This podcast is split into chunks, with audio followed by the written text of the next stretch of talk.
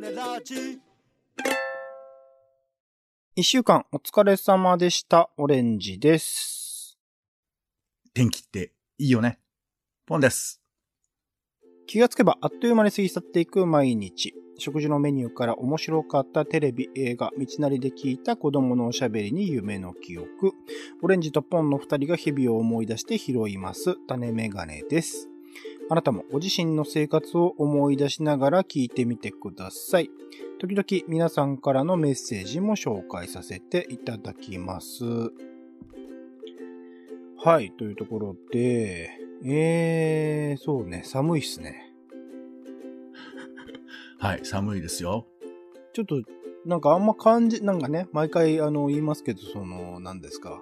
比較ができないじゃないですか。例年の寒さと今年の寒さみたいなところを、例年にすぐ戻って、ああ、うん。こんぐらいの寒さだったよね、みたいな確認して、ああ、今もっと寒いって思うことはできないじゃないですか、僕たちには。まあ、あのーまあ、ちょっとこれ、身も蓋もないですけど、比較しなくていいんじゃないの？今の私の体感で寒い、暑いでいいんじでも、その、何、今寒いっつっても、ああ、そんなもんだよね。アメリカの人とかから、そうそう、ああ、ジャパンはそんなもんだよね。そんな寒さだよねって思われるかもしれない。ちょっと、もっと寒い。お前らが思ってるよりもっと寒いんだよってことは伝わらないじゃない？ですか。なんでその対立軸が 発生してるのかわかりませんけど、ジャパンは寒いんだろうな、つっえて、。そうじゃなくて、あの、うんいつもより寒いっていうぐらい、その、強調、寒さを強調したいから、いや、去年より寒いよって言いたいだけなんじゃないの？いやいや、去年よりどころじゃない気がするんですよね、今。いやいや、違う、そういうことじゃなくて、はいはい。強調としての表現であって、うん本当に寒いかどうかは別に重要じゃないんじゃない？まあ、調べりゃそれはわかるけど、重要でしょう。寒いですえよ。えいやいや、ねそ、そこじゃなくて、自分が寒いっていう感覚を伝えたいっていうことなんじゃないの？そう。まあまあまあ寒いんですよね。本当寒いなーって思う話わ。を無視されましたけど、はい。ね寒い寒い言うとりますわ。はい。でね、うち、あのーあまあ、えー、エアコンとか一応あるっちゃあるんですけど、なんかね、なんでなんだろう、この時期になってなんですけど、うん。あの、室外機からエアコンにこう、つなぐ多分、導線か、もしくは室外機そのものにエラーが起きたか、なんかエアコンがついたりつかなかったりするんですよ。あ、え、それは何？その、動いてるけど、はいあったかい空気が出たり出なかったりみたいな、そういうことなんですか？そうそうそうそう。あと、まあ、つあのースイッチ押して、ピピってあの反応してくれるじゃないですか、普通は。うん。で、反応してくれた状態になっても、動いてないことがあるんですよ。それは多分電気屋さんに、そうなの。はいで、あのご電話をーそ相談したら結構な額がかかるよって言うんで、まあ、じゃあ、何、気まぐれだからこう様子を見ようかななんて思ってるんですけど、そのやっ、ぱり、オレンジさんの部屋のやつだけが壊れてるのね。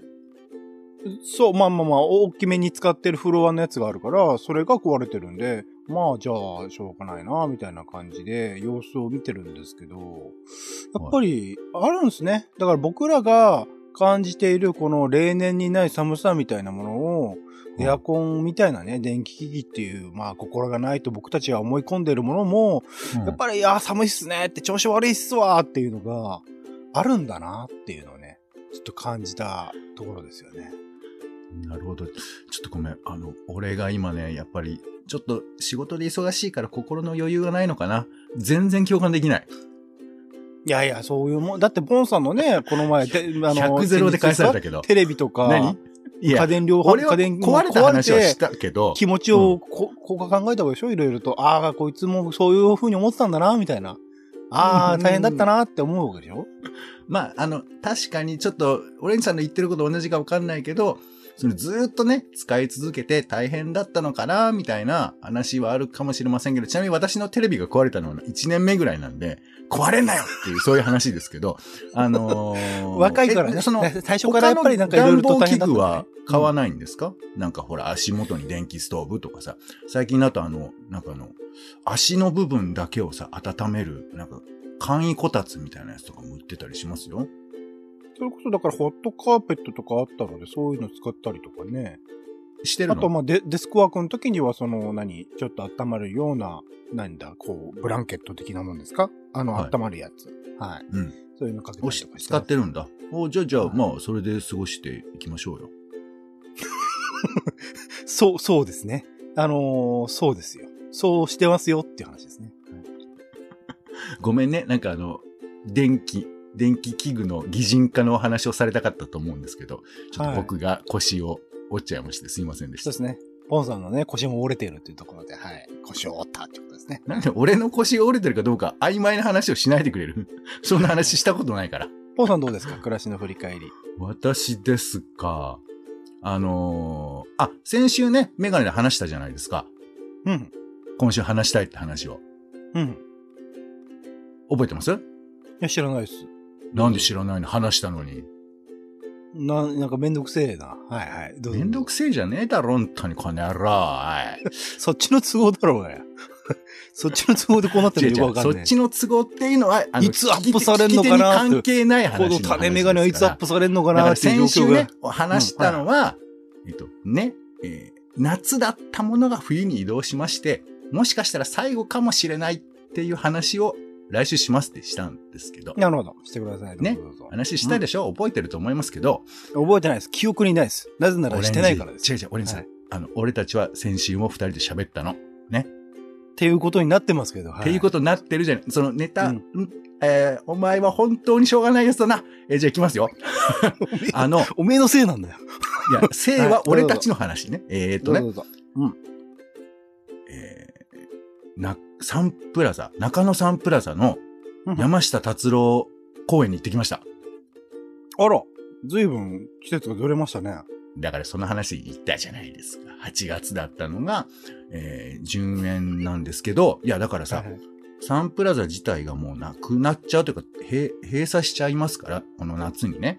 うん。ですから、それまでにできるのかなみたいな。だからもう、ファンの間では、ああ、サンプラザではもうできないんじゃないかななんて話もしてたんですけど、あ、山下達郎ファンの声が聞こえてくるんですか、ポンさんには。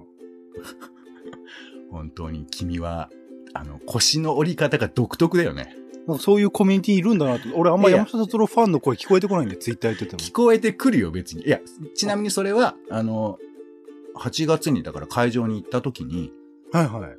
いや、俺もたま、まさかとは思ったけど、なんかさ、あの、入り口に行くと、その、まあ、要はその、えー演者の人たちの中で一人、まあ、えー濃厚接触者だかコロナの人が出たみたいなやつで、えーで、本当にその会場着いた時に分かったみたいな話だったんだけど、うんうん。まあ、その話はちょっと別の回で話してるんで、詳しくは聞いていただきたいですが、うん。これでさ、その会場出た時に、うん。あの、多分俺が山下達郎のコンサートに行こうと思ってた人っていうのは分かったんだろうね。なんかあれですか、たっちゃんこっち向いてみたいなあの看板を持ってたってことですか？上に上げるやつ。その、ちょっとごめん、な今何言った？今。かっちゃん山下達郎のこう、似顔絵みたいの書いている、はいでっけえうちわみたいなのをポンさんが持ってたからじゃないんですか？あんたは本当にしょうもない。いや、中野サン、その日のサンプラザに入って、ちょっと、うーんって言いながら出てくれば、その空気が読めるのよ。そうですかね。ほうほうほういやいや、それはそうなんだと思うし、いや、確実かどうかわかんないけど、いちょっとまだ話してない。で、その、二人の、えーちょっと、まあ、僕より上ぐらいの妙齢の、まあ、ご夫婦かどうかわかんないけど、その男性女性がいらして、その方々が声をかけてくださって、うん。いやー、サンプラザね、次はちょっと予定埋まってるかもしれませんね、って、声をかけてきてさ。ああ、なるほどね。リあの、リスケしたスケジュールでももしかしたら予定がパンパンかもしれないと。いや、まあ、当日だからまだ全然予定もわかんない段階ですから。あ、そうか。日も決まってないんですね。そうそうそう。だからさ、で、いや、俺も、で、突然話しかけられたからびっくりして、8月ですけどね、これ話は。あ、え、あ、はいえそうですね。できるといいですけども、でもやってもらえるだけでもありがたいですよね、みたいな、もうそこで言えるギリギリのやつを言って、うん。だから山下達郎ファンっていうのはそういう風な、何ことができる、もう落ち着きがある人たちなわけよ、きっと。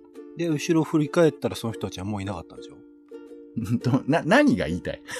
お 山下達郎ファンのファンの例だったっていう8月の話じゃなくて。いやいや、その日は霊とかじゃなくて、あの、大量のがっくり人間たちがいっぱいいるから、あれあの、生けるゾンビがね、そうだよね。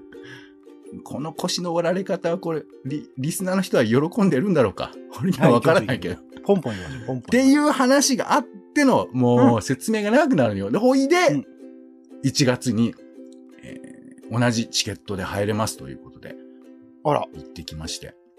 うん。そう、だから山下さんも無事サンプラザでやれるということで、まあ、ちょっと感想を全部言っていくとキリがないんですけど、いやー、よ、よかったっていうのはもう非常に当たり前の話なんですけど、うん、すごいでなんかすよね。なんかさ、その山下達郎さんって、その、すごいアーティストなんだけど、なんかその歌が超うまいとか、なんか曲がその天才的だとかって、そそういうなんか過剰に褒めたたえられる人っていうよりかは、むしろどこか知らずに後ろに達郎かかってるみたいな感じではあるわけじゃん。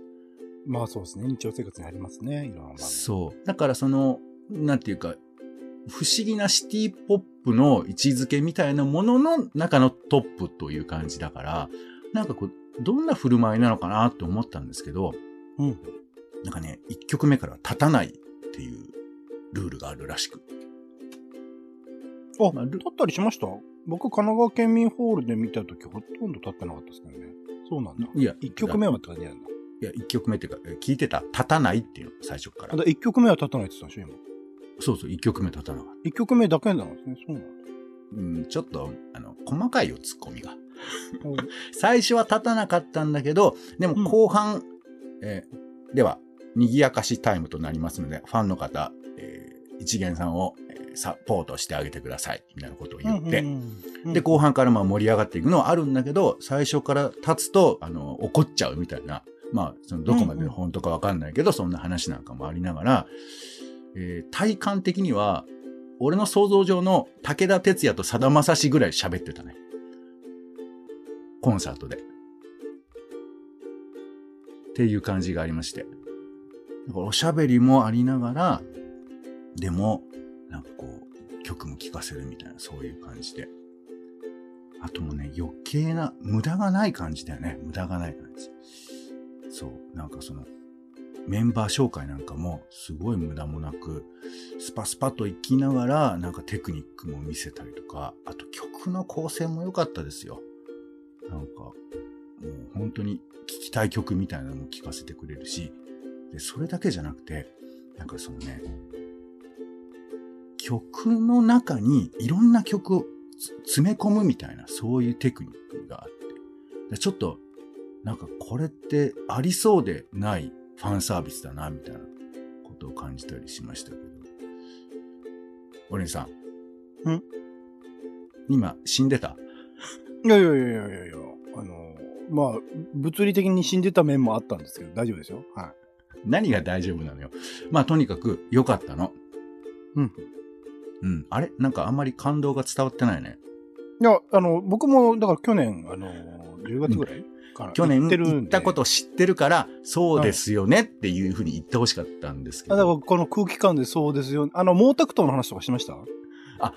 毛沢東、えっ、とね、えっ、と、私あの、え2週間後にえー70になるわけなんですけども、うん。私あの、えープーチンと同い年でございまして、ああ、じゃあ、えっと、そうだ、毛沢これねこれでもね、あんま言いたくないんですけど、本人が、あの、うん。それ、切り取りで言わないでって言ってましたから、まあ、ほん。とそうだなと思いますけど、いやだからもう、ほぼね、あの、曲歌った後の頭下げる姿なんかは、落語家さんですよ。そう。だからね、これはちょっと、すごい曲も感動したし、俺、あの、何？なんか知ってるあの曲聴いて、ちょっと涙が出るみたいなことすらあるんだけど、うんうん。なのになんかこう余計なこととか過剰な演出とかもそんなにない感じっていうのがなんか良くて、こう、こう、あとソロアーティストってのを見るのも僕あんまりない体験なので。バンドとかは聞いたことあるんだけど、山下達郎っていう人がちゃんとショーアップされてて、彼もちゃんと自分を見せる、見たいっていう風なことを感じてるっていうのも、なんか受け止めてる感じとかがすごいいいなと思って、うん。うんなんかね、ごめんなさい。長くなる。まあ、とにかく、えー良かったという話でございます。はい。うん素晴らしかったですよ。うん。よかったですよって、俺の話に一応ね、オレンジさんも言ってよかったってことですよね。うん。はい。ほい。はい。そんな感じで大丈夫ですかね？大丈夫ですかねって。もうもう大丈夫じゃないよ。大丈夫じゃないぐらい良かったよ。はい。ね。まあ、老若男女いろんな世代の人いましたからね。いい、いい場所でしたね。本当にね。うん、サンプラザのこともすごい言ってたんで、あの、ね、あとはもうえ船木和サンプラザ本当にこれでじゃあ夫で行くしかない。ラストになるんですかね？まあ、な、多分ないんじゃないかって彼は言ってたし、うんうん、まあ結構、あの、うん、思い入れは、すあの、本当にあるみたいです、代わりの東京の会場の話とかしてなかったですか？うん、そういう事務的な話を今回はえっと、してるのかって来年からはね、こちらで、えっと、東京国際フォーラムでやらせていただきます、みたいなことは言ってなかっうーんと、オレンジさんちょっと次行ってもらっていいですか？た。はい。えー、配信会の振り返りでございます。先ほどもポンさん話したと言っていた種メガネでは、あの、未開の話とかね、いろいろしましたね。あとは、あー推し分、えー、第168回芥川賞候補作からオレンジ推し作品の紹介というところで、安藤補正さん、ジャクソンお一人、そして鈴木すずみさん、グレイスレスの紹介をしました。そして、えーポンさんのライの散歩。今回は忘れ物をしたら雑木林にいたという話というところですけど、まあ、芥川賞ね、今回もまた僕の元々の予想からは、1個あたり1個発、まあ、ダブル受賞だったのでね、みたいなところもありつつ、やっぱり個人的な推しの作品は、なかなか芥川賞取らねえもんなんだなっていうことを改めて思ったところでございますかね。あの、はい推し文ってまあ毎回やってますけど、はいはいこ。れあの、自分が好きとか、私が面白いと思ったじゃなくて、推しって言ってるのは、なんかその、推し活動みたいなのがあるんですか？そうですね。やっぱり今回においても、その、芥川賞候補作の2作品は、かなり注目を集めて、書店とかでも、まあ、PR というかね、どんどんどんどん販売促進されていくもんだと思うんですけど、逆には僕は好きだったのはこの2作品だったので、そちらを押していかないと、やっぱり少しね、注目が落ちるっていうところはあると思ったので、まあ、あの、個人的に好きっていうのもありますけど、プラスアルファ押していきたいみたいなところの文章。まあ、今までもね、同人誌のやつがやってきましたけど、そういう、や、だからその、推していきたい推し活動の内容を聞きたいんですよ。例えばその、こう、グッズを集めるとかさ、なんかその、いやいやいや、だからこういう風に紹介すすることが推しっていうことです。あ、うん、そ、それを聞きたい。じゃあ、このラジオはで紹介することが推し活動ってことなんですね。あ、そういうことです。なるほど。ははいい、はい。ポンさんの LINE の散歩いかがでしたか？ね、で、面白かった？どうだった？聞いてないですよ。だって、は収録時点の前日とか当日になんか知らされるみたいな。びっくりするわ。はい。えっ、と、あんまりうまくいってるかどうかわからないのですけど、はい。あのー、豊田って聞いたことある？豊田駅は僕はあれです。えっ、と、愛知トリエンナーレのタイミングで行ったかな？いやいや、豊田よ。豊田市じゃなくて。え、長野、えっ、と、な、愛知県のじゃなくて？なんで愛知県なのよ。は、立川のちょっと向こうの豊田ですよ。なん、全然聞いてないんだから。もうな、じとりあえず、オレンジさん、これ終わったら聞いてくださいね。これ、これ終わったら聞いてください。えっ、はいと、豊田皆さんの立川のちょっと向こう、新宿から30分ぐらいで行けますんで、行ったら何にもないですけど、何にもないところに何かを探していただきたいというふうに。あの、一応地元のね、あの、うんお土産とかありますんで、豊田土産が。あ、一応あります。なるほど、なるほど。いいですね。うん。流してんな、こいつ。流してんな、こいつ。はい。いいじゃないですか。そういうところにね、行くのも野良犬散歩らしいっていうことでね、豊田まで行ったっていうあことで、す、ね。わかった。ちょっと、オレンジさんの人を受け止めるスタイルがわかりました、今。はい。はい。えー、種ラジは Spotify や Apple Podcast などで週に1、2回配信中です。お好きなサービスでの登録やフォローをお願いします。更新情報は Twitter でお知らせしています。また、番組の感想やあなたが気になっている種の話もお待ちしています。公式サイト種ラジ .com のお便りフォームからお送りください。Twitter でハッシュタグ種ラジ、ハッシュタグカタカナで種ラジで投稿いただくのも大歓迎です。それでは、種ラジ今週の一曲、オレンジの方から、えービアリーストックスで差し色という曲ですね。先週、えーライブ、えー WWW という渋谷の、えースペース、ライブハウスがありまして、そちらで、まあ、WWW として推しているなんか新しいミュージシャンみたいなところの3組の中の1組としてビアリーストックス出てきたんですけど、このバンドなんとあの、ボーカルの保木本空ささんという方が、えー、映画監督でもありまして、先日、えっと、裸の夢という映画も、えー、全国ロードショーなのかな？今もちょっと、えー、下北沢でかかってると思うんですけど、そちらの映画監督の方がボーカルでもあり、しかも、まあ、その、えー、始めたきっかけが、彼が作った映画、春猫という映画の生演奏の上映をきっかけに、そこで一緒に演奏してた菊池さんという人と二人で、えー、バンドを組んだという結構経由。しかも、えー、もともと、えっ、ー、と、青山真司監督、去年ね、亡くなってしまいましたけど、青山真司監督の、まあ、お弟子さんでもあるみたいな、なんか異色の経歴、映画から始まって音楽を始めて、今すごく注目されています。えっ、ー、と、これからやるライブとかもソールドアウト続きで、この前ライブを見ても、いや、これはなんかすごいことになっているね。なんかほんとジャンルレスでいろんなジャズ、なんかジャズメインのメンバーが集まってるんですけど、幅広いなんか先の読めないような展開とかもありながら圧倒的にポップな曲でもありみたいなところがね、すごくえー、気持ちいいバンドでもあったので、ちょっと2023年の注目の一組ではあるかなと個人的には思っております。えっと、この曲は、えっと、去年やっていたね、ドラマ、先生のお取り寄せという向井治さんがね、出てたドラマの、えっと、エンディング曲でもありました。えー、今週の一曲、ビアリストックスで差し色です。ということでお時間でございます。次回もよろしかったらお聴きください。お相手はカルチャー中毒者オレンジと、お天気散歩人のポンでした。種ラジ、また。また